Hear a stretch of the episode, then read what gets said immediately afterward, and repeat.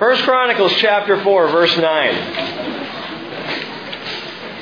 Jabez was more honorable than his brothers, and his mother named him Jabez, saying, Because I bore him with pain. Now Jabez called on the God of Israel, saying, Oh, that you would bless me indeed and enlarge my border, and that your hand might be with me, and that you would keep me from harm, though it may not, that it may not pain me. And God granted, granted him what he requested. So eight chapters. Wednesday night, two verses this morning. Let's pray together.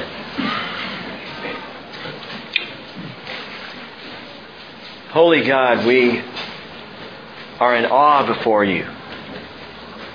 And we are stilled before your greatness, your awesomeness, your authority, your majesty. Truly, God, there is none like you. Name above all names. You are unlike any other. Ancient of days, the eternal one, Father, we worship you. And we praise you. And Father, we feel very small when we come before you. And yet, you invite us, Lord. And that is perhaps one of the most wonderful blessings of all. That we're invited to bring our requests to you, that we can come before you and pray. And know not only are we speaking words here, but Lord, that you hear us. It's a marvelous thing indeed. Father, we often get going in our prayers so quickly asking for things we stop to consider who you are, how great and marvelous you are. And so we do that this morning. And even as we approach the Bible before us, we realize this is your word. Every story, every prayer, every word written, inspired by you. And so, Father, this morning, we pray that you'd seed your word into our hearts, into the soil of whatever our lives have been. I pray that you'll take your word, Lord, apply it to our experience. From youngest to the oldest of us. That we might, by your word, draw closer to you. Understand you a little bit more, and especially, Father, uh, cling more tightly to your hand. We praise you and we love you, and we declare Lord, righteous and true are all your judgments. Thank you for loving us, Father, in Jesus' name. Amen. Do you want to be extravagantly blessed by God? Are you ready to reach for the extraordinary? To ask God for the abundant blessings He longs to give you. Discover how the remarkable prayer of a little known Bible hero can release God's favor, protection, and power. You'll see how one daily prayer can help you leave the past behind and break through to the life you were meant to live. Now, that sounds like an advertisement. It's because it is. I took it right out of Amazon.com. The description of a book that came out a few years back in the year 2000. There's a pastor well known in Promise Keeper circles by the name of Bruce Wilkinson who wrote a little 93 page devotional booklet that had a massive impact on the church, not to mention the Christian publishing scene. In fact, in two years, this little book sold over 9 million copies. The Prayer of Jabez. Perhaps you have it sitting on a shelf at home. Maybe you've read it. Maybe you've tried it. Now, as I shared on Wednesday night, I doubt if, if Jabez, his name is actually pronounced Yabetz, so that's how we're going to pronounce his name, Yabetz. And Yabetz, I studied that to be sure I was right. this obscure character, Yabetz, this obscure character almost hidden in the line of Hur in the line of Judah, here in the book of First Chronicles, a book not often visited by many people. I doubt if when he prayed this prayer, one verse worth of a prayer, that he had any idea that one name he, he would be receive the, the title of Bible hero. Or even that his prayer would be read and quoted and meditated upon and repeated and packaged for Bible studies and sold to millions of Christians around the world.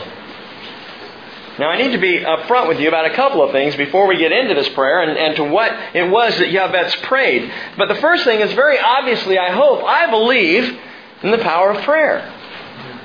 We believe so much in prayer at the bridge that we put a high priority on it. I hope you do in your personal life. Pastor Les, if you didn't know this, his title is Pastor of Prayer. Because prayer is a priority here. I believe when we call out to God, He hears us. I believe that prayer is effective and powerful and life altering and situation changing. But you need to understand, I believe that the power of prayer is not in the prayer, but it's in the one to whom we pray. The power is in the Holy Spirit of the living Christ. The power has not, it has never been in religious lingo in reciting the right word at the right time by the right choice, that is not where the power of prayer comes from. And that's important to understand. Because a lot of Christians have trouble praying because they hear other people practice prayer, praying out loud, and they think, wow, I can't do it like that. I don't have the eloquence. I don't have the words at my disposal to pray like that guy. Well, look at the prayer of Jabez. This is not eloquent. It's just some words spoken by a guy who believed that God would hear him. Jeremiah 29 verse 12, speaking to Israel, the Lord says, Then you will call upon me and come and pray to me, and I will listen to you. You'll seek me and find me when you search for me with all your heart. You may recognize these other verses, John 14, 13. Jesus said, Whatever you ask in my name, that I will do so that the Father may be glorified in the Son. If you ask me anything in my name, I will do it. I prayed for a dirt bike in Jesus' name and I did not get it when I was a kid. The key to effective prayer, though, is praying in His name. It's not rattling off, in Jesus' name, amen, and thinking somehow you've just power charged your prayer to get through to God. No. Praying in the name of Jesus means centering your heart on Jesus as you pray. It's praying in the character and the will of Jesus Christ. That's a key. You might jot that down if you're a note taker. A key to effective prayer. Centering prayer around the character of Christ. What does He want? What is His will? What's His passion? What's His desire? Praying the will of Jesus. He knows what His will is. Do you know? Thought it was fascinating. We were just talking over here on Wednesday night. Uh, our saxophonist Stephen was praying, and and he had some words and he really wanted to pray and he really, just burning on his heart to share. But he couldn't bring himself to share the words. He just wasn't sure. And as he was about to pray this, and I didn't ask his permission, I'm just telling you this. I think, did he leave already? Oh, you're still here. Oh. Can't talk about it behind his back. But he's praying. I hope it's okay that I share this. But he said he's about to open his mouth and pray when Spencer, who was in the same prayer group with him, began praying the exact prayer that was on his heart to share. How's that possible? Well, because prayer begins with God, comes to us, and we pray it back to Him. His Spirit enlightens us as to what we need to pray. We don't know how to pray, Paul said, as we ought. We have no idea how to do it right. But His Spirit intercedes for us with groanings too deep for words, even when you don't know what to say. To acknowledge the character, the person of Jesus Christ in your prayer is effective. He said in John 16, 23, Truly, truly, I say to you, if you ask the Father for anything in my name, He'll give it to you. Until now, you've asked for nothing in my name. Ask and you will receive, so that your joy may be made full. He says in Matthew 7, 11, another place, I love this, if you being evil know how to give good gifts to your children, how much more will your Father who is in heaven give what is good to those who ask Him? When I was a kid, I liked that verse. Now, as a parent myself, I don't like that verse because I don't want my kids to know that I'm evil, even though I give them good things. but if we can do that, how much more God, who is a God of mercy and grace and compassion? And even in this prayer of Jabez, the key is not praying the right formula, it's praying with faith to the righteous Father. We get that in your head. It's not the right formula, it's the righteous Father to whom we pray. Matthew chapter 6 verse 7, Jesus said, when you're praying, do not use meaningless repetition as the Gentiles do.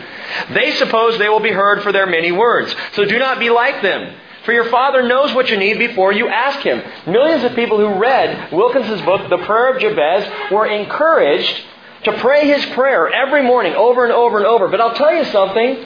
You can do that over and over and over and have no effect. No change in your life, no impact, and wonder, well, why? I thought I was praying the right prayer. And that's the issue. It's not the right words. It's the righteous Father to whom we pray. Now, making that clear, there's one other thing I probably need to confess to you, and that's that I have a problem with Christian commercialism. I have a tendency to not want to have a whole lot to do with it. I, the packaging and selling of Christianity and the packaging and selling of faith, it, it tends to bug me a little bit. Maybe it does you. So years ago, when the booklet, The Prayer of Jabez, hit the shelves and the buzz hit the church, I said, that's it. I'm not, I'm not teaching that passage. I stayed out of First Chronicles for the genealogical reasons, but also for that reason. I said, I'm not going to go there. It's not a place that I need to be. Wilkinson can talk about it. ChristianBook.com, they can sell it. You know, great for them. Other people can teach it, not me. I'm so thankful our Heavenly Father is patient. Last week, he drew my attention to these verses and he said, Rick, this is my word, not Wilkinson's. And I think it's time you teach it. It's time we take a look at it. And I realized something I know I've taught here many times before, but apparently needed a little extra time to pick up myself. And that's simply this. Avoiding, uh, avoiding or ignoring anything in Scripture because of a personal bias, whatever that bias may be, is just plain stupid.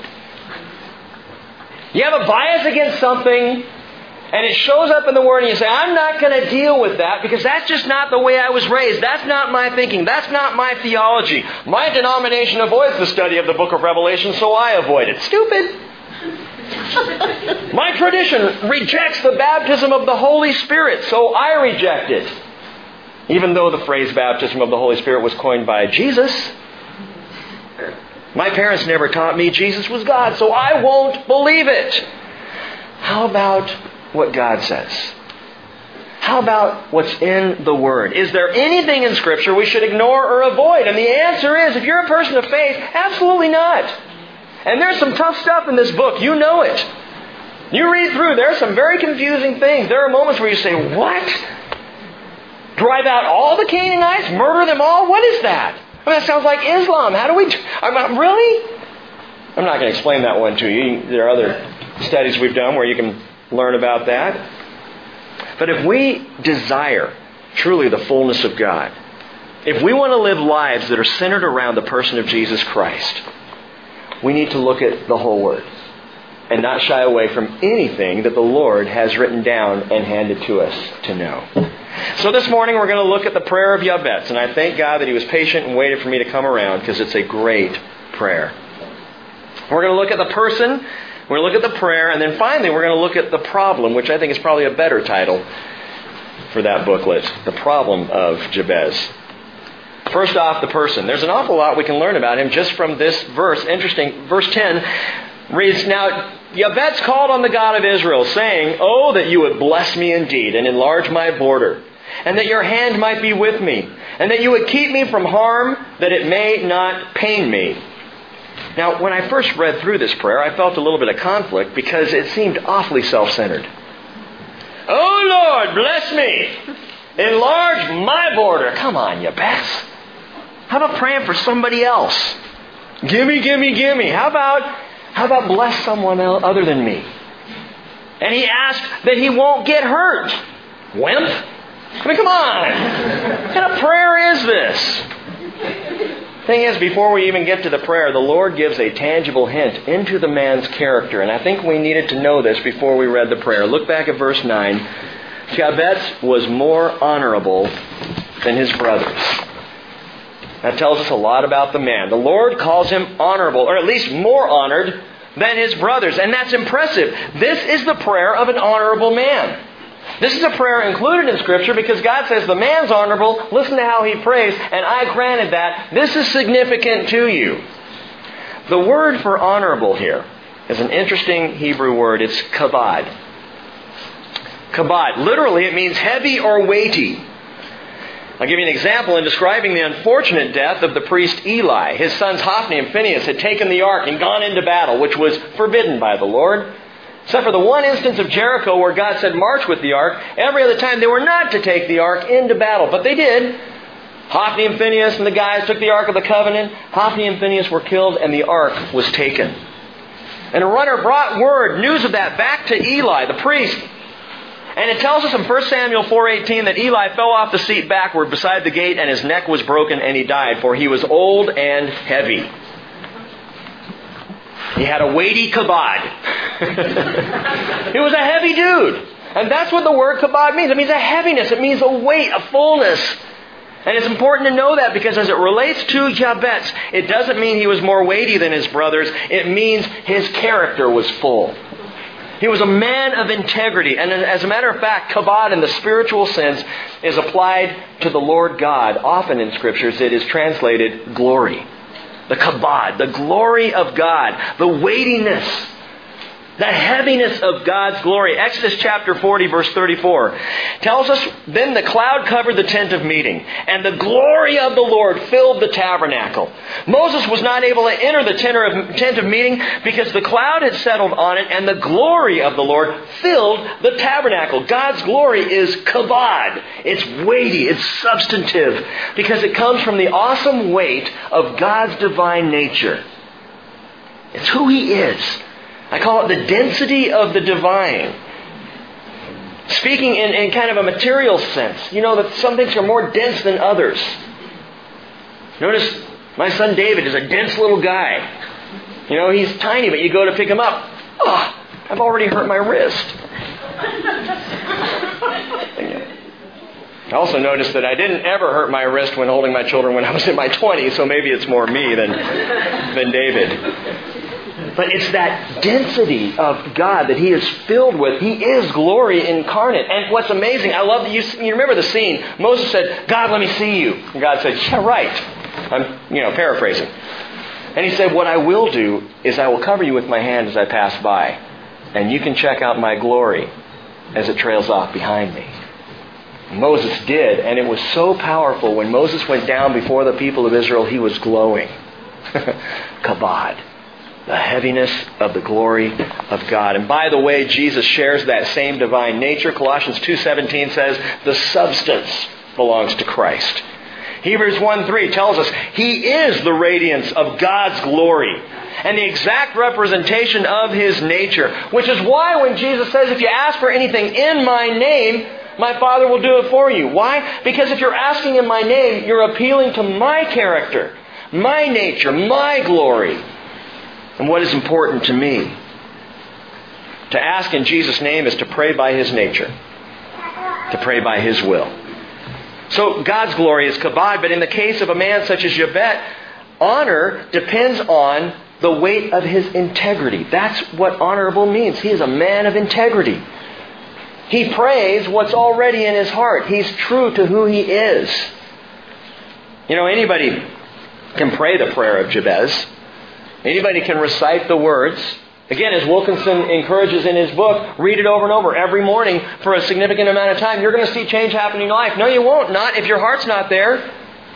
Not if you're just reading words, just reciting. The Lord says, remember, Jeremiah 29 13, you will seek me and find me when you search for me with all your heart. When there's integrity in the search. So this is cool. We know something about Jabez. We know that he was a man of honor, a man of integrity. There's one more interesting little side note that we can draw out about this man. It appears that he loved the Word of God.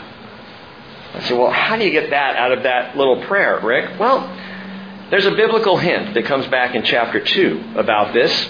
In the line of Judah, among the sons of Hur, which included Jabez, there were three specific families that were families of scribes. You remember who the scribes were? They're the ones who gave us scripture, basically. After the Lord authored it, they're the ones who copied it over and over and over and passed it down through the centuries. And their accuracy is astounding.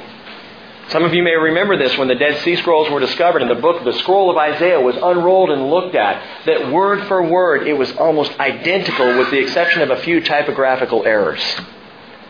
Because the scribes were gifted and blessed by God to keep the word and to bring it across the centuries. So there were three clans of scribes there in the, among the sons of Hur, and they lived all together in a village that was celebrating as the village of the scribes. The village of the Bible guys, the Bible copiers. Look at its name, verse 55 of 1 Chronicles chapter 2. The families of the scribes who lived at Yabez. They were the Tirathites and the Shimeathites and the Sucathites. These three clans lived in a city. The village was called Jabez. It was his village.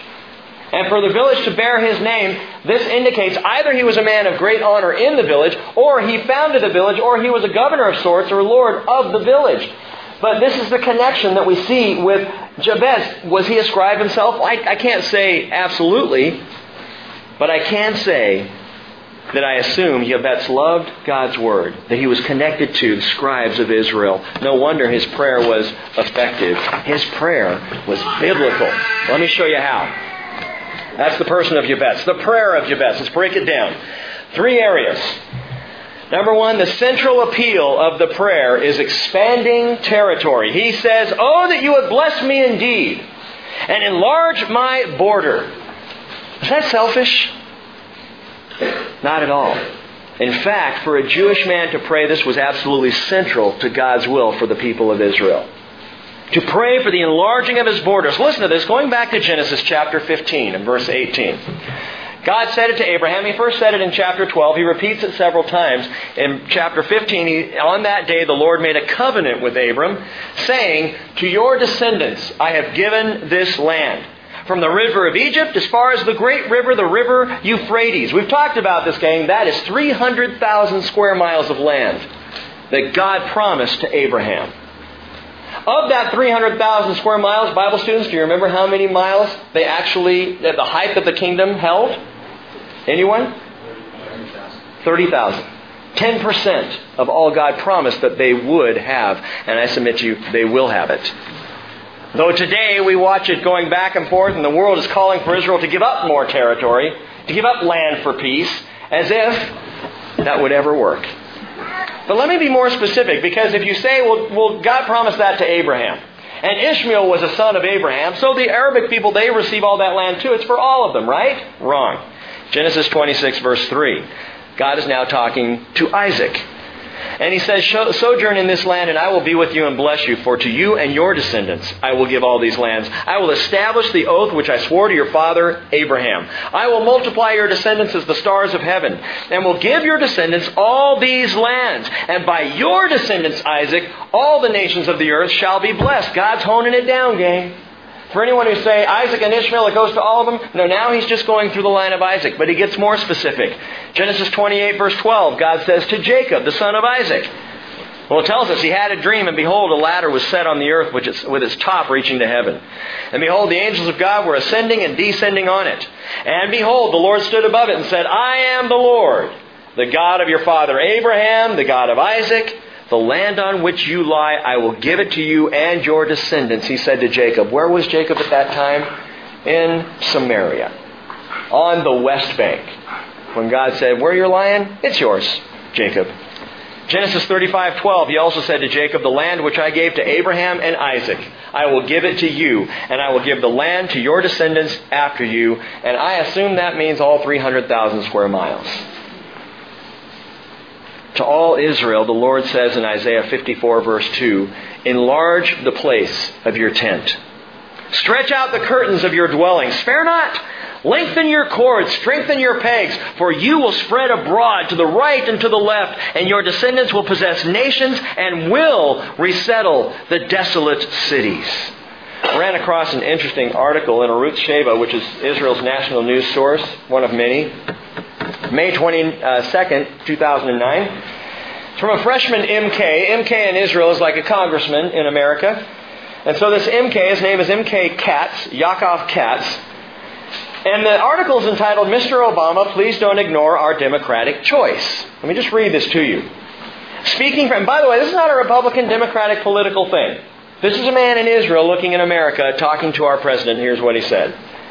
Speaking from the Knesset plenum on Tuesday, MK Yaakov Katz asked U.S. President Obama to remember that Israel's electorate voted against the two-state solution, that is, Palestinian state next to the Israeli state. We voted against it, he says. Ms. M.K. Katz, head of the National Union Party, received special permission from the Knesset Speaker to speak for 15 minutes on an urgent motion for the agenda. His topic? U.S. President Obama's demand that Israel stop construction in Judea and Samaria.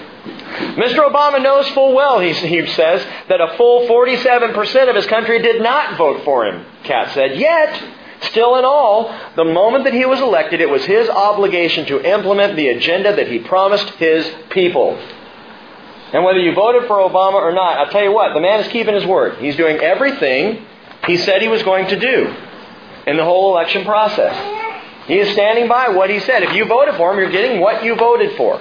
Okay? But this man says the same must be true for Israel. We as a nation are sovereign to act the way we want. And once we decided to vote against the two state solution by voting for the nationalist parties by a wide majority, then the first thing Obama must do is respect our choice, the choice of the democratic country of Israel. Well spoken. Not to mention, continued the freshman MK and veteran Judea Samaria settlement leader, that the areas in question have been our homeland for nearly 3,000 years. Well before Islam was founded, and even longer before the Americans ever dreamed of founding their country, the entire monotheistic world, Christianity and Islam, knows that we were granted divine rights to this land. And in fact, we just read that, didn't we? And to say otherwise goes against the Bible, the book of books, and against God. Katz is the founding member and longtime resident of Beit El, the 10th largest Jewish town in Judea and in Samaria. And he invites Rahm Emanuel, by the way, to come and move back to Israel and live among them there on the West Bank. Interesting. I, I, partially share that with you because it's fascinating to me to sit here in 2009 and read the Word of God written 3,000, 3,500 years ago and hear it applied in the news this week. And the application absolutely stands. For a Jewish man like Yabez to pray for the expansion of territory by the hand of God is completely biblical. And by the way, it's com- completely biblical for you and me today. What do you mean? I mean to pray for the expansion, the enlarging of our territory as a church fellowship. It is absolutely the right thing to do. Let me ask you a question. Do you believe that the Bridge Christian Fellowship has been called to expand its territory in the name of the gospel of Jesus Christ? Yes. I do. I absolutely do. Now, I loved meeting in the living room with 20 people. And I love when we first moved out here and had 65 people meeting in the barn when it was small and, and we're flying under the radar. I loved all of that. But you know what God's given us? One year. We have one year based on a temporary use permit. It's actually six months, and then we can re up it for six more months, and that's it. And it's not the county driving us out of here, and it's not Satan, and it's not all the evil hordes. That's hordes with a D. I hope that was really clear to you all.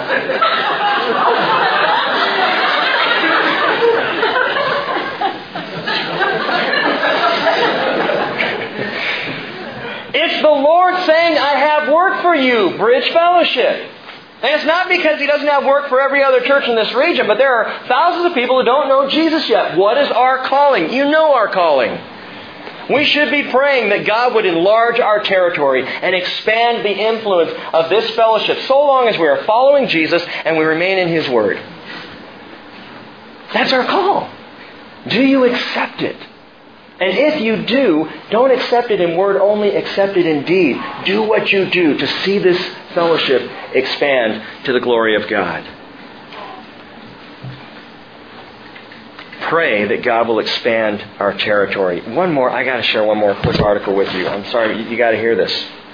Interesting. San Diego, California. I, I read this on WorldNet Daily. It's a great news source online, worldnetdaily.com. A San Diego pastor and his wife claim they were interrogated by a county official and warned they will face escalating fines if they continue to hold Bible studies in their home. The couple whose names are being withheld until a demand letter can be filed on their behalf told their attorney a county government employee knocked on their door on Good Friday, asking a litany of questions about their Tuesday night Bible studies, which are attended by, brace yourselves, 15 people.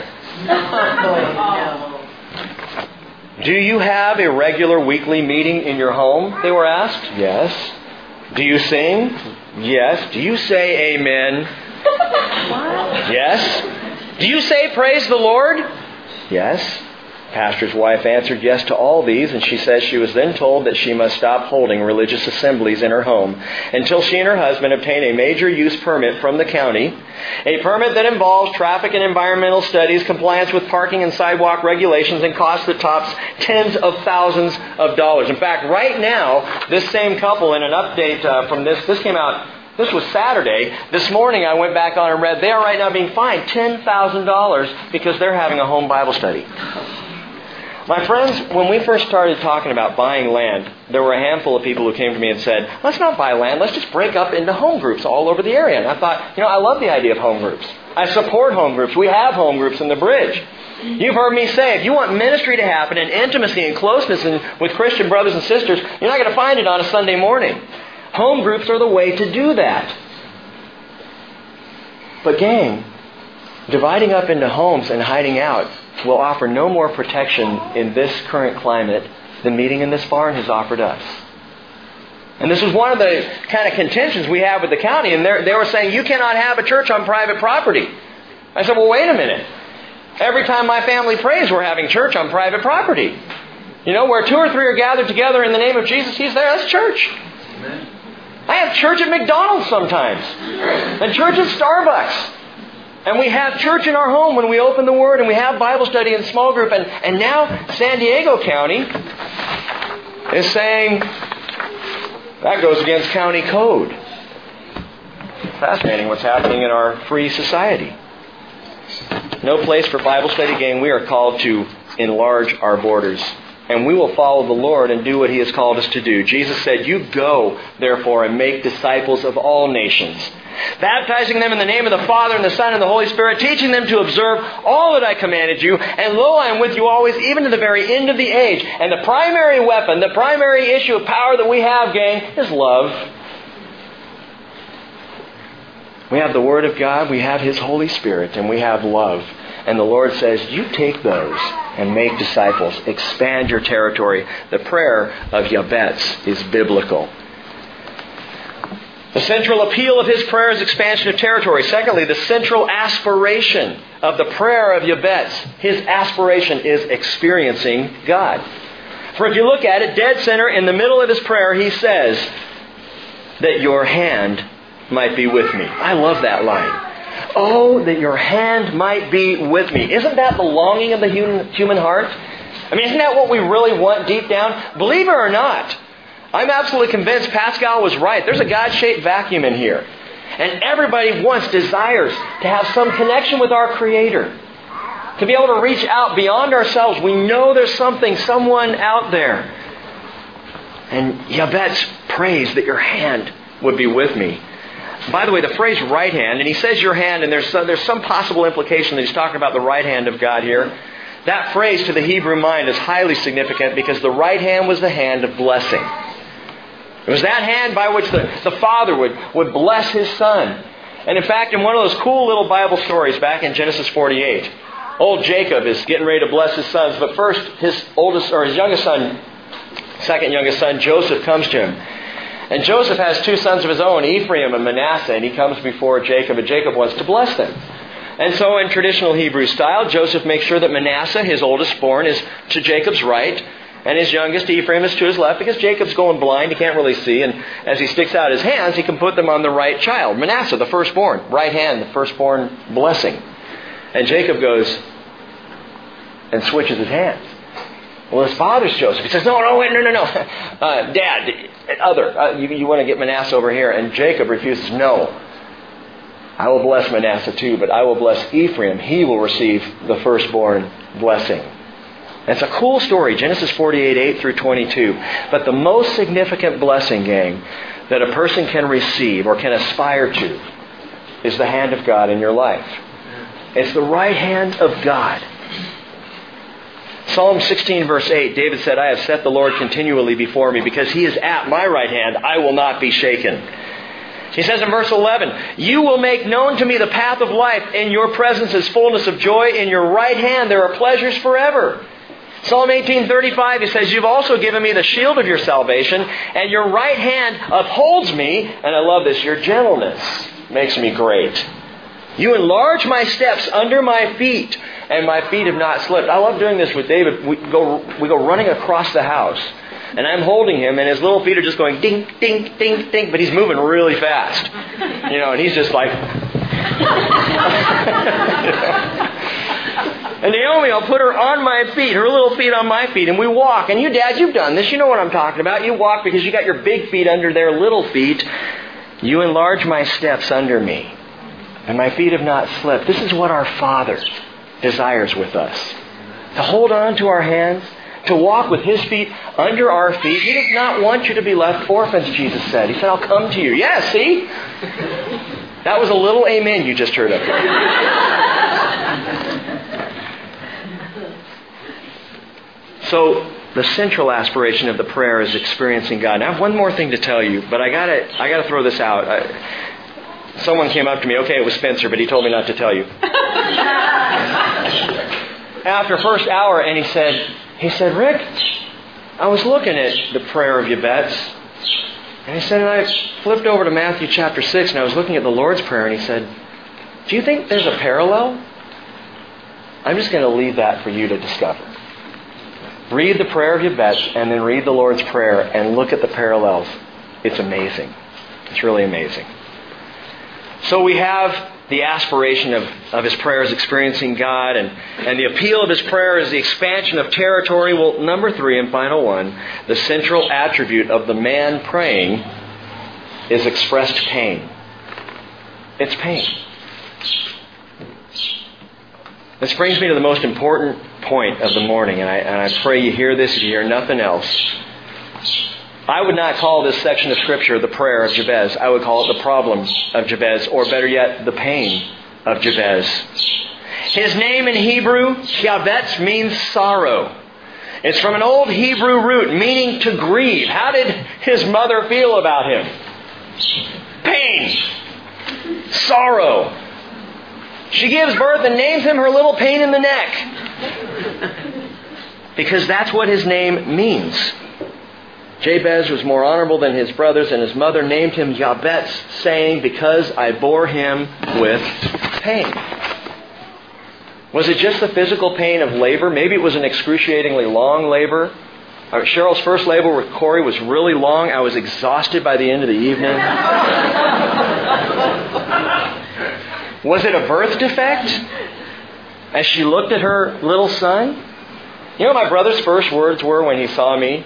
I was born with a cleft lip, so no upper lip, and my brother saw me and said, uh oh. yeah, I'm lying there going, you know?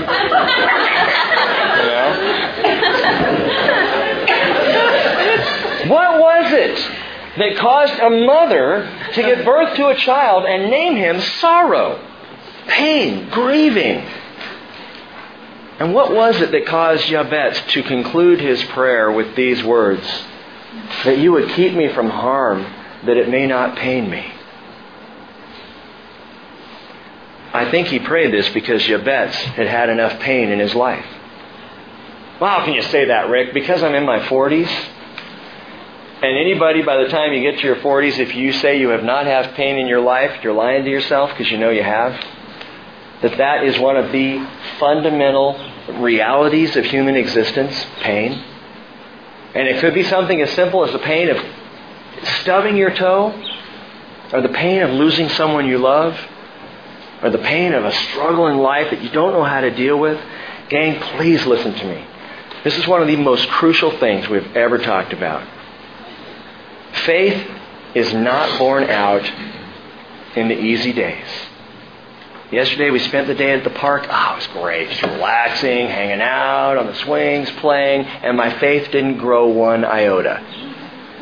Faith, dependence on the Lord are tilled in trial. And they are harvested in heartache. Faith, gang, is secured in sorrow. Don't let anybody tell you otherwise. That's where your faith is going to grow. And some of you this morning, even as you sit here, know you are in the midst of feeling great sorrow. And you're struggling with the Lord and asking Him, why? Why do I have to, why does my life have to be this way? Well, first of all, your life is not the only life that is that way, or has been that way, or will be that way. But secondly, what I believe the Lord would say to you this morning is I am working on your faith here. And I know it hurts right now. you know, I promised I wasn't going to tell all kinds of stories about our about our, our new kids, but I, I have to share this. We went to the doctor last week, and they all got their immunizations.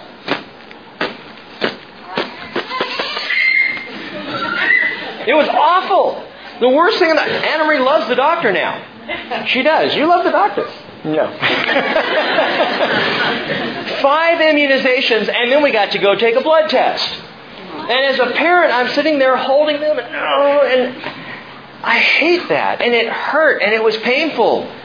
And no doubt they had to wonder, Dad, why would you let someone poke me like this? Because I love you. And because I want you protected against worse things, and this will help. Yeah, right, it hurts, it doesn't, you know, and that's us. We're sitting in God's lap and we're getting poked by the hurts and the pains and the anguish of life. And we're saying, God, why are you allowing this? And He's saying, Look, look, I am working with you here. I've got you. This is better in the long run. You don't understand now. You will understand then. Hank Sekenga understands. Hank was born in 1948. He died this year, this last month in 2009. And I remember two years ago when Hank first found out he got cancer. He had esophageal cancer.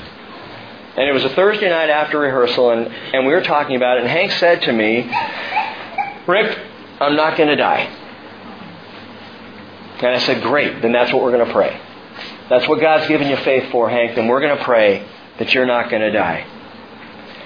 And over the years, the, the, couple of years, you know, he went through that surgery where they literally removed his esophagus, moved his stomach up here. You wouldn't have known it by talking to Hank. He's just all smiles. He just handled it magnificently. And across that period of time, just sitting back and watching, I was astounded at the growth of his faith. Les and Larry and I sat in his living room just about a week before he passed away. I expected they gave they had given him two to three months at that point. So we sat there, and Cheryl and I were going to Africa, and I figured when I got back I could go see Hank again. Found out when I got home that he died while we were gone. That fast. We sat there in his living room, and you know who was encouraged that day? Les and me and Larry. Hank blew my mind. The faith. And he knew he was dying. It wasn't faith that somehow there was going to be a miraculous healing. No, faith, I'm going home. And I'm ready. And you guys need to pray for, and I encourage you, pray for Cindy. Because she's the one who has the loss right now. But I even watched her at the memorial service. Incredible faith from these two people. I remember walking out into the water of Bowman's Bay. Because as I shared at the memorial service, I still can't feel three of my toes. But baptizing Hank and Cindy and watching the Lord at work through pain. I prayed about what to say at the memorial service. And God took me straight to Psalm 118. Remember what Hank told me two years ago? I'm not going to die, Rick. Listen to this. Psalm 118, 17. I will not die, but live and tell of the works of the Lord. The Lord has disciplined me severely, but He has not given me over to death. And I would apply that to Hank. Not that he was punished. Cancer was not punishment for him. But it was severe. It was discipline, a discipline that would grow faith.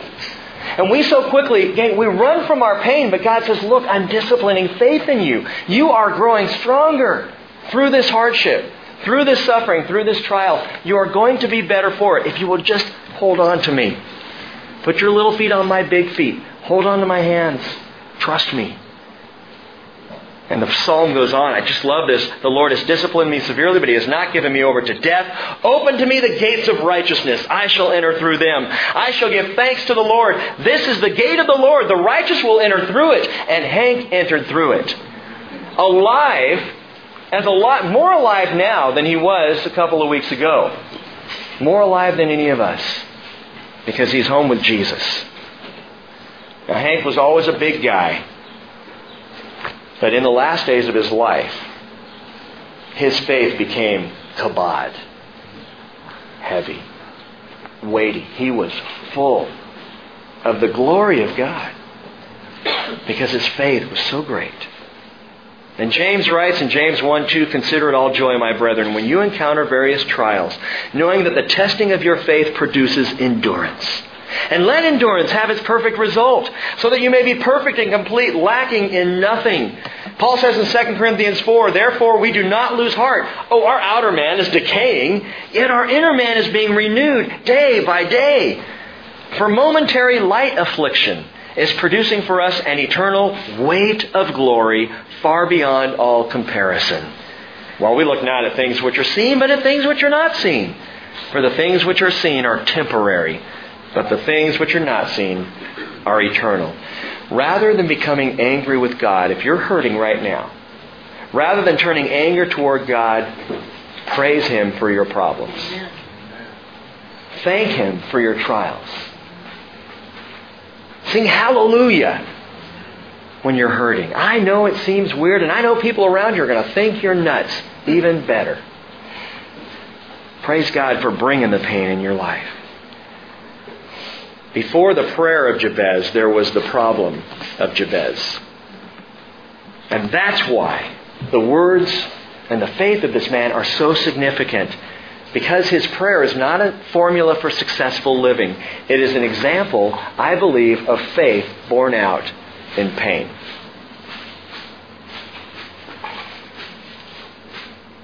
God answered his prayer. It ends up saying that God granted his request. And the great thing about Jabez is his life became a contradiction to his name. A name of sorrow, but a life that was blessed by God. Father, there are a number of people in the barn this morning who are in deep pain and who are hurting significantly. And for these brothers and sisters, we all join our hearts to say, Lord, would you bring peace and comfort? Would you, Father, bring encouragement and a great growth of faith in times of trial? And Father, we all need to realize that faith in this life is not the stuff of getting things and becoming successful. It's learning how to love you. Would you, Father, teach us how to love you? And I pray, Lord, bring the resources that you have at your hands, whether they are painful or not, bring them into our lives, that our faith would grow. Our trust and our dependence on you would be the result. So that when that day comes that we go home, either by death or being called out by Jesus, that we will already speak your language, Father, the language of faith. And Lord, we pray this in Jesus' name. Amen.